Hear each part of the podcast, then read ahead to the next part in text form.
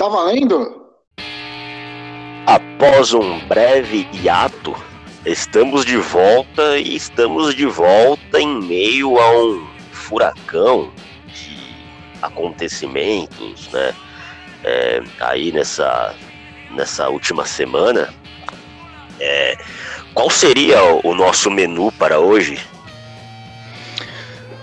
Bom, antes de mais nada, bom dia, boa tarde, boa noite, boa madrugada a todos que nos, nos ouvem nesse momento. Aqui quem vos fala é aquele homem que fala como se não houvesse amanhã, gordo, chato do cacete. E do outro lado da linha está nada mais nada menos do que o meu companheiro de jornada, meu grande especialista em assuntos da cultura marginal desse país, Juliano Garcia. Meu caro Juliano, hoje nós temos um um, um, um menu, um menu variado, cara. Hoje nosso menu gravita ali entre abertura política de 1985, aquela transição é, é, de, um, de um inverno que durou 21 anos para uma primavera, para o dia nascer feliz. Depois nós passamos aí por, sei lá, Fernando Collor de Mello, Caçador de Marajás. É, e aí a gente vai passar, aproveitando que hoje é o dia da mentira, né? É, a gente vai passar por outras coisas aí, se der tempo. é, sempre é, dá, sempre há tempo. Vamos passar aí por coisas que têm acontecido nos últimos dias neste país. Coisas assustadoras. Brasil, assustadoras, caras, nesse meu Brasil varonil. E vamos aí, cara, vamos né, trafegar pelo tema de hoje também. Afinal, hoje é dia 1 de abril. É, não sei quem inventou esta porra, mas hoje é nada mais, nada menos que o dia da mentira. Então, você quer começar pelo quê, cara? Aliás, ô, ô, ô Juliana, para começar de uma maneira leve, quem foi o maior mentiroso que você conheceu na sua vida, cara? Na sua vida, na sua vida de garoto paulistano, de garoto praiano? Rodrigo Agapito. Rodrigo Agapito. Conte rapidamente as peripécias desse, desse nobre. Nós queremos Olha, saber, cara. Nós estamos ávidos. Ele era especialista em. em é, sabe aquele cara que você conta algo? Você fala, poxa, hoje eu fui a um restaurante australiano. Ele disse que já foi. Aí você diz que você estava andando às margens de um rio, né? Quando você tropeçou, caiu dentro do rio e ia se afogando. Ele disse que também já passou por isso, inclusive matou o peixe afogado. Ai, cacete. Mas, não, mas mais uma da. Né, é, há duas, assim, em especial que eu me lembro dele. Uma foi. Ele. Eu me lembro até o jogo. Em 1998, hum. cara eu morava no interior de São Paulo, né? É, numa cidade chamada Piedade, cidade em que minha mãe reside até hoje, que fica a uns 100 quilômetros da capital.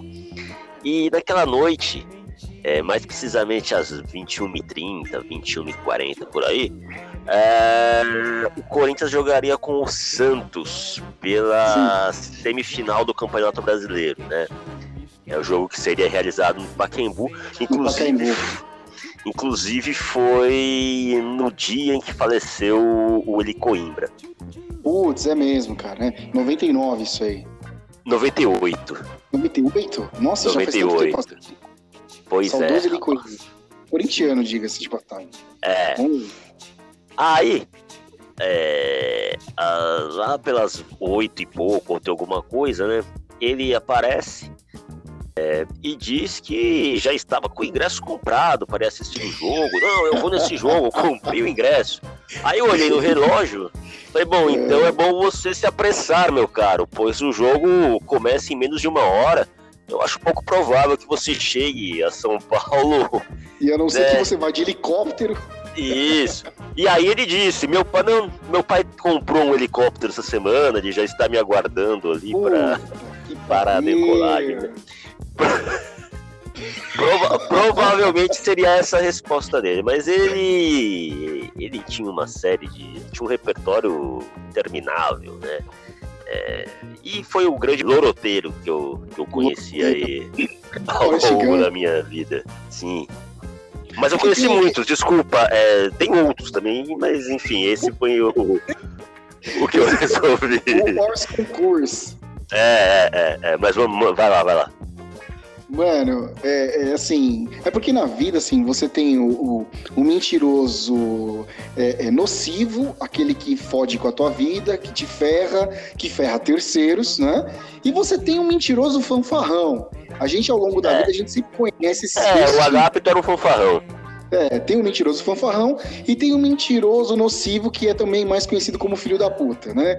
Então, assim, cara, eu conheci um mentiroso fanfarrão quando eu trabalhava no meu primeiro trampo como office boy na Vila Prudente, na Camaf, Indústria de Comércio de Artefatos de Metais. É, cara, um cara chamado Francisco Marengo. Salvo engano, o nome dele era esse. Era Poxa, assim, essa é uma rua do Tatuapé, uma rua famosa. É, era Francisco, não, era Francisco Moreno, Francisco Marengo, sei lá que porra era essa. Então, assim, cara, ele pensa no, no, Pensa no. Como é que eu vou dizer? Eu tô bancando mentiroso aqui agora. pensa no. Pensa no Oswaldo de Oliveira. Já me imaginou? Era uma, ele era muito okay. parecido com o Oswaldo de Oliveira, só que com óculos. Aquele óculos de. de, de né, é, é, com aro forte, assim e tal. Cara, esse cara era uma figuraça. Eu me lembro que, assim, logo nos primeiros meses de, de, de, de escritório, eu trabalhava com duas, duas irmãs, né? A minha chefe, que era a Zilma, né? No momento em que meu pai amola a faca aqui no quintal, é, e a outra era a Vilma, a irmã dela, que era, tipo, faz tudo ali, mas as duas eram muito legais. E eu me lembro que uma vez, assim, a, Zilma tava me despachando para ir pro centro, né? Ó, oh, não, você vai na Rua dos Bancos, depois você vai na Rua da Glória, vai ali nos cartórios e tal, e quando você terminar, tudo pode ir para casa. Então eu sempre dava aquele corre para poder, né? Tipo, duas e meia, três horas tá livre. Às vezes eu ficava andando pelo centro ali e tal. E aí nisso ele tava passando, aí ele ouviu a conversa e voltou. Ele era um, tipo, um, cara muito assim, garboso, assim, ele era bem vestido e tal. O, o, português dele era, era perfeito, assim, a dicção dele era a lá Silvio Santos. Aí ele falou: Pô, jovem, se você quiser, eu estou indo em direção ao centro nesse, daqui a alguns minutos. Se você quiser, Zilma, eu posso dar uma carona para ele, né? Posso dar uma carona ao jovem. Aí eu falei, claro, né? Que eu não vou pegar busão, porra, né? Carona, beleza. Quando ele virou as costas, a Vilma virou falou pra mim assim: olha, é, não acredito em nada do que ele disser, tá?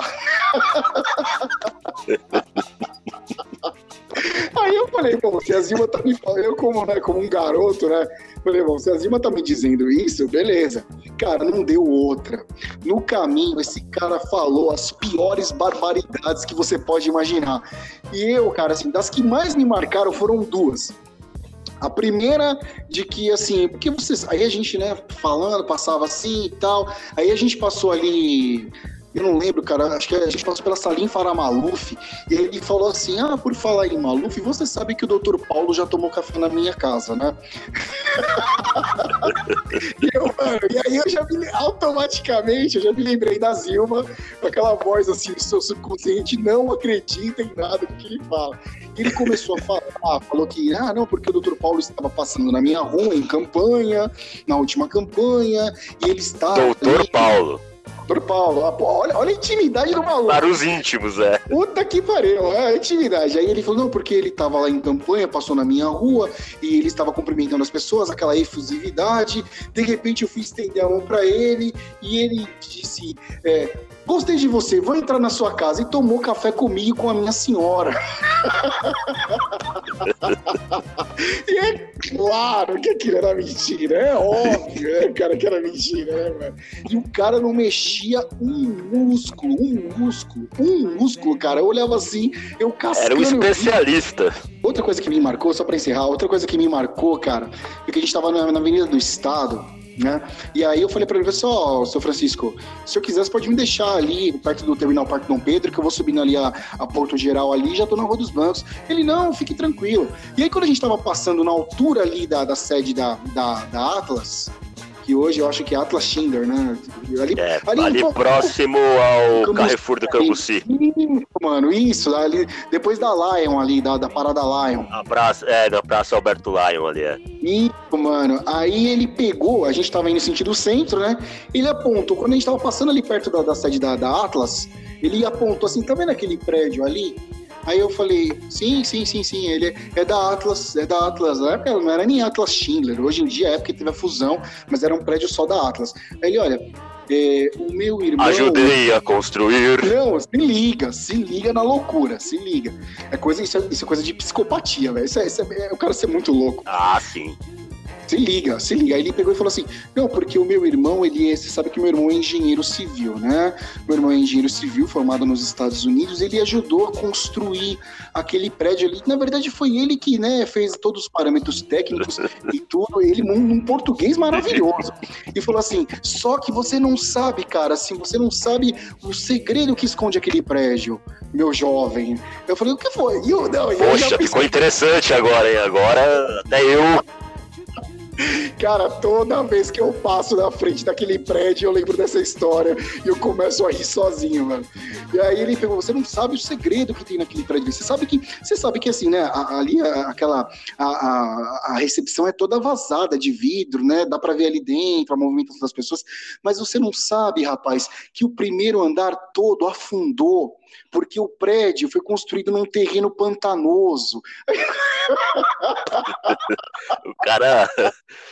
Não tem uma vez que eu não posso ali, fico olhando pro prédio para tentar entender. Será que é verdade?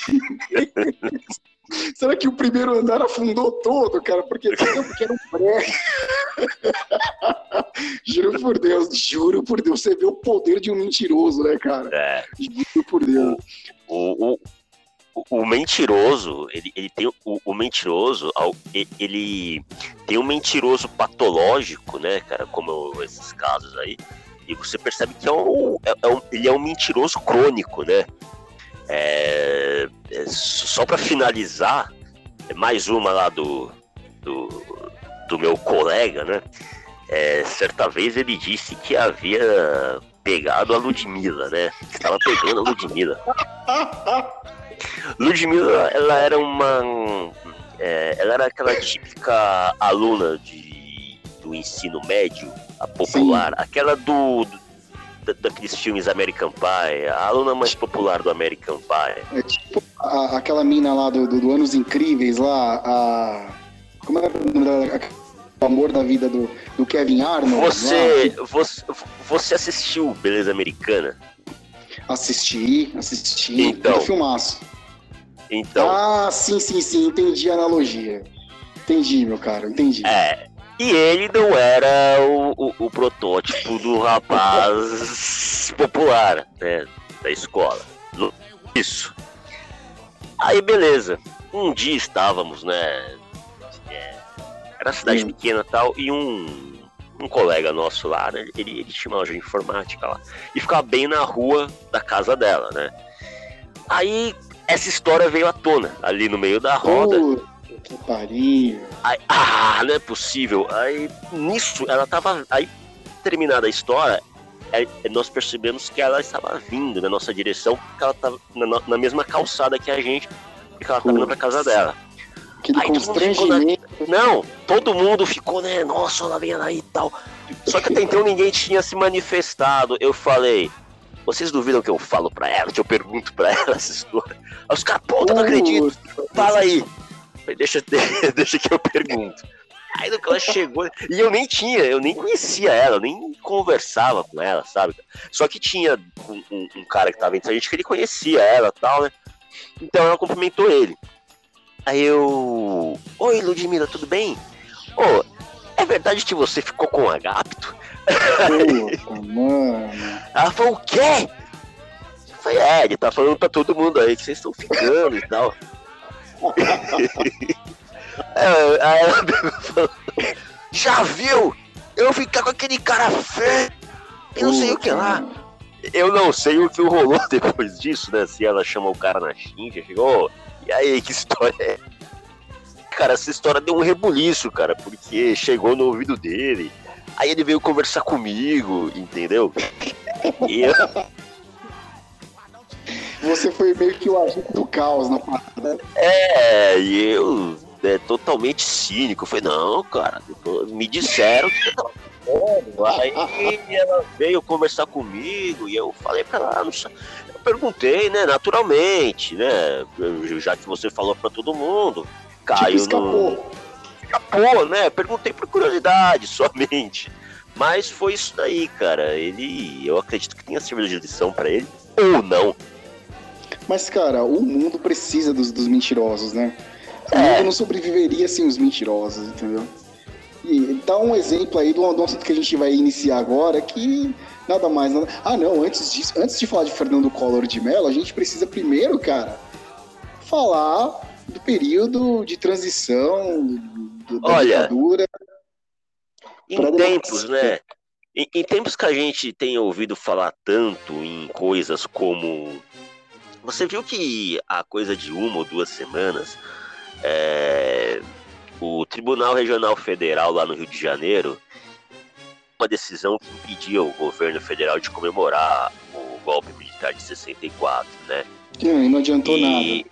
E essa semana o Braga Neto, ele foi lá e, e falou em defesa da, da, da democracia, né? Que o, o, o, golpe foi, na verdade, uma defesa à democracia. Na verdade, ele, ele falou que precisava ser entendido e celebrado. Isso, é. E, e totalmente fora do contexto, né? Que, que sucedeu tudo aquilo lá. E aí a gente vê pessoas é, insistentemente é, reverenciando militar, o, o regime militar como um todo, e de outro lado, pessoas falando em, em, uma ameaça de golpe militar nos dias de hoje, né?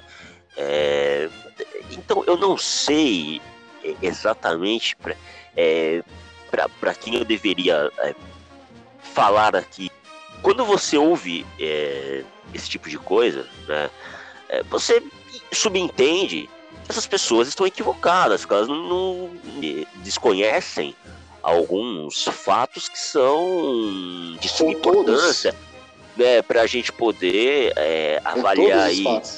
É, todos os, ou todos os fatos, para a gente poder avaliar essa história de golpe, né?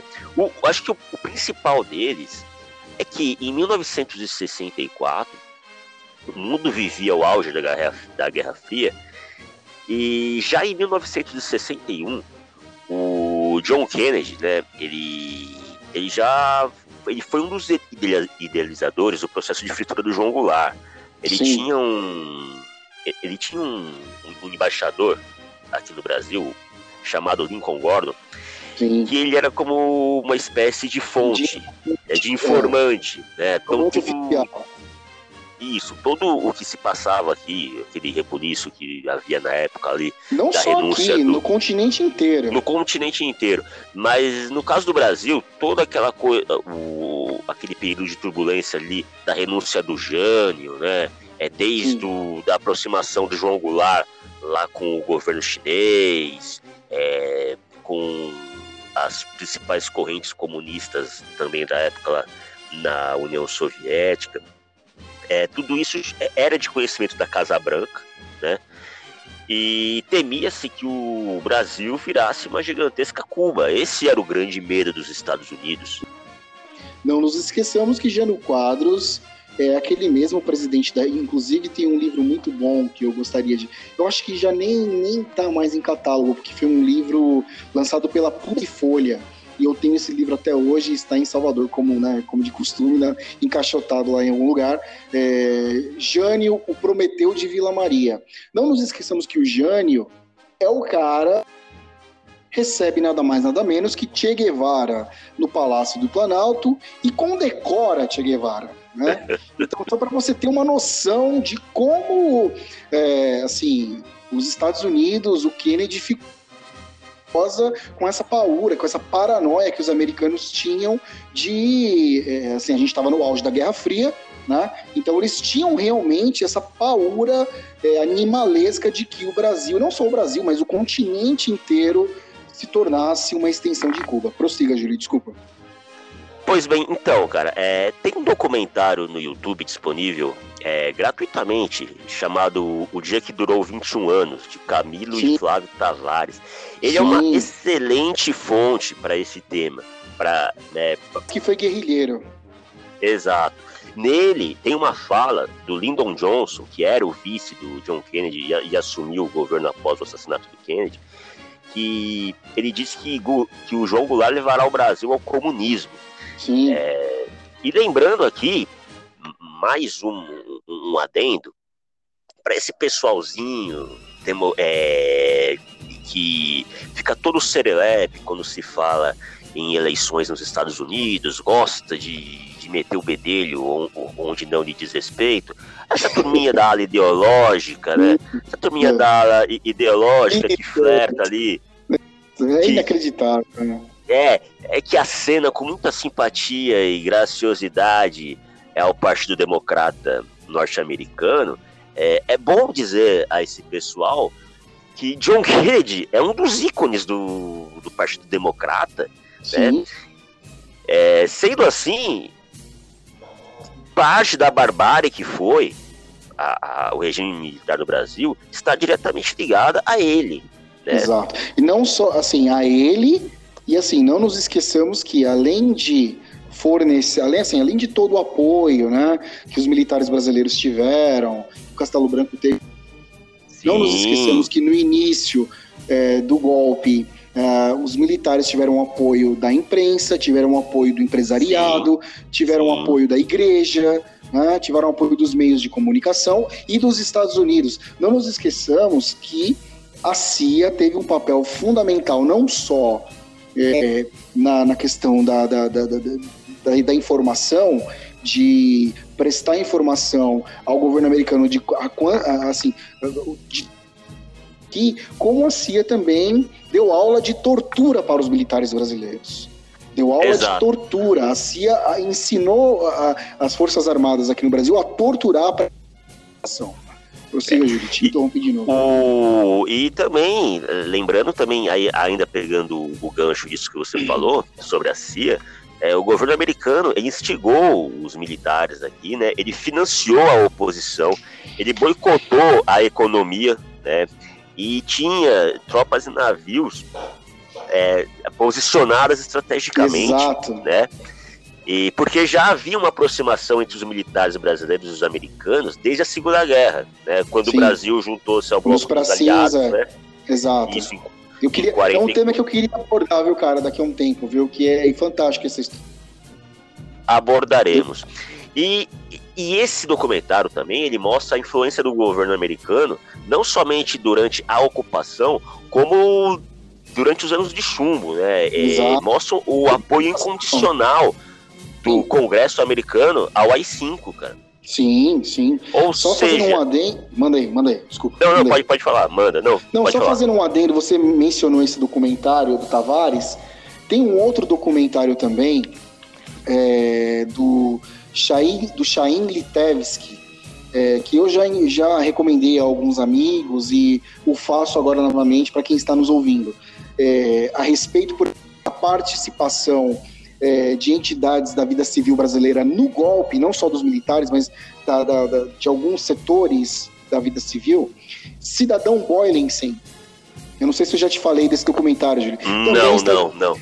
Também estava, até então, estava disponível de forma gratuita no YouTube. Eu não sei se está no, mas Cidadão Borgensen trata é, de, de, de, assim, do aparecimento do Henning Albert Borgensen, que foi o presidente da Ultragás no Brasil, é, que assim conta toda a sua história, desde, é, é se não me engano, ele é austríaco ou alemão, não me lembro agora, é, desde a sua infância na Europa, a vinda para o Brasil e de como foi a sua ação é, é, no Brasil ao, ao, ponto de chegar a ser um dos um dos, um dos, é, um dos é, digamos assim, empresários mais influentes ali é, é, da, da, Fiesp, por exemplo, e, de, e da participação desse cara de forma ativa no período do regime militar, não só fornecendo dinheiro, não só ah, prestando assistência financeira ao regime, como prestando assistência operacional, assim, de, por exemplo,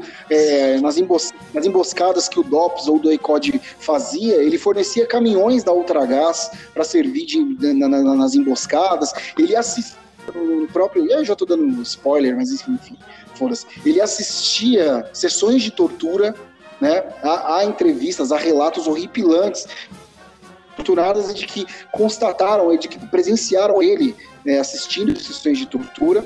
Né? Então é um documentário excelente, Cidadão Boylensen, é, que conta a história do presidente da, Ultra, da Ultragás e da sua participação em, em auxílio ao regime. Muito boa a sua sugestão, né? É, é, como eu falei, a nossa intenção aqui não é querer se colocar acima dos fatos, né? Embora há quem rechace essa interferência do, dos americanos, a gente está aqui citando fontes confiáveis, então não tem como negar essa interferência né, do, dos Estados Unidos no, no, no, que foi esse período vergonhoso, sangrento, brutal da história brasileira. Exato. os fatos, exato. Né, os fatos estão aí. Então, esse é o, é o ponto de partida para isso que a gente vai falar. É, Exato, cara. O golpe militar não foi uma ação deliberada das Forças Armadas no Brasil. É, hora para outra. Né? Não foi uma coisa do nada, falar, ah, vamos, isso aqui é uma bagunça, vamos tomar tudo de assalto e fazer as nossas leis. Não. Haviam interesses maiores por trás disso tudo. Né? Exato. O, o, Django, o Django colaborou muito também, viu, Julie? O Django colaborou demais com. Eu não estou, estou dizendo que o Brasil vive um momento de instabilidade, certo? Era um momento assim de instabilidade. Era um momento assim que, por exemplo, se fosse a gente se a gente trouxesse para os dias atuais, seria um momento em que havia assim, eh, sabe, sabe assim quando o presidente não ajuda e você tem assim é, você tem assim muita fake news rolando, muita muita mentira, muita informação desencontrada, né? Então o momento era de instabilidade. E aí assim, uh, uh, ah, os comícios do Jango, né, no pré-golpe, os comícios do Jango eram coisas assim, eram, eram coisas é, incendiárias, né? O Jango ele era muito, ele queria fazer as reformas de base no Brasil, que o Brasil precisava na época, era muito importante adiante, né? Como até hoje o Brasil precisa de muitas reformas. O Brasil nunca teve um projeto de país é, então, assim, ele, ele, ele foi meio que, assim, ele falava as coisas certas, mas da maneira errada. E isso suscitou na população, principalmente na população conservadora do Brasil, e aí inclui-se a Igreja Católica, que depois a Igreja Católica, quando percebeu a merda, mudou de lado, e isso é muito, digamos, a gente tem que, a gente tem que reconhecer a, a, a Igreja Católica sabiamente soube reconhecer o passo em falso que deu no início do golpe, mas lá em 64 católica apoiou, tanto que há a marcha da família com Deus, né? Existe aquela mar, a marcha célebre é, da família para com Deus, e não da justiça, negócio assim, aquela marcha infame que precedeu o golpe, né? Então todo mundo estava meio assim, era uma coisa assim. O clima no Brasil era instável, entendeu? Era instável.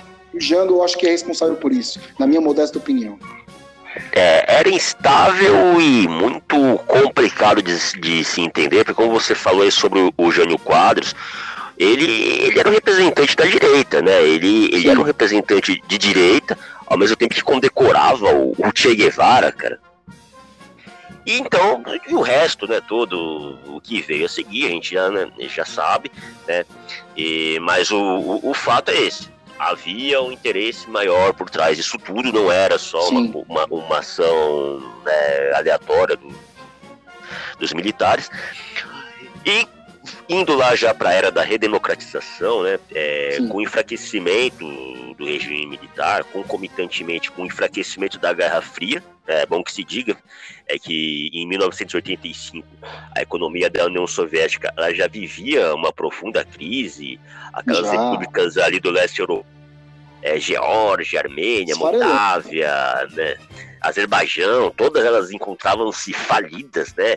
É muito, quer dizer, muito não, totalmente em decorrência da estatização total, né, dessas repúblicas que não sofriam nenhum tipo de interferência do setor privado, né? Havia todo aquele protecionismo é, ao, ao, Estado, né? Ali na União Soviética. E o Mikhail Gorbachev ele, ele assume a União Soviética em, em 85, né? Tanto é que ele visava a democratização política do país, né, na, na forma do multipartidarismo, é, uma participação popular, dando fim à hegemonia ali do Partido Comunista, Lança né, que era a perestroika. Quem, a Glasnost, né? Sim. Então ele começa a abrir a economia é, soviética para o capital internacional e, e, se aproxima do Ronald Reagan, né? É, para numa, numa tarefa ali eu diria que incessante, para dar fim à, à, Guerra Fria. Então já não havia mais nenhum interesse dos Estados Unidos em, em continuar com aquilo, muito menos da União Soviética.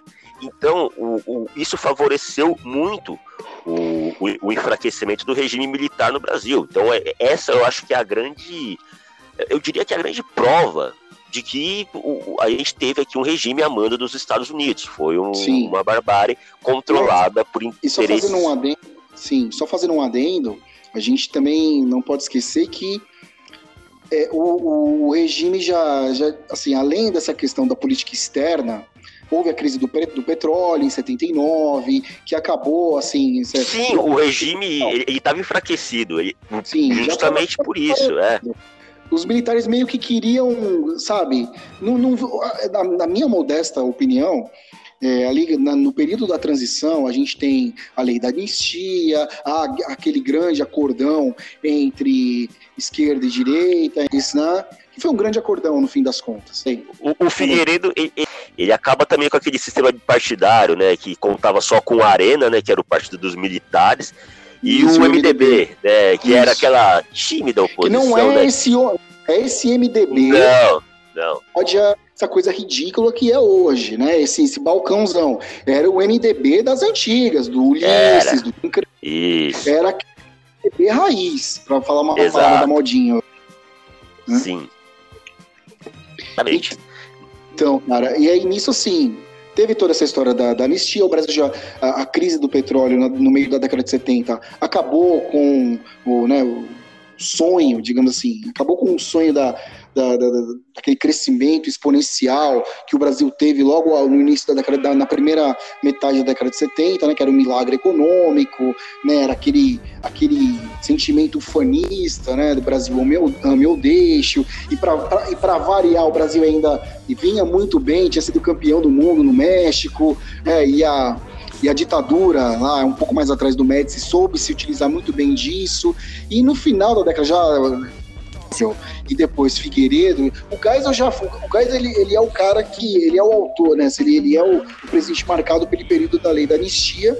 E entre o Figueiredo, o Figueiredo ele era, ele não era bem quisto dentro dos seus próprios né? Ele representava uma nova geração ali dentro do exército. Inclusive, tem recentemente vi uma entrevista que ele deu pro Alexandre Garcia, é essa época.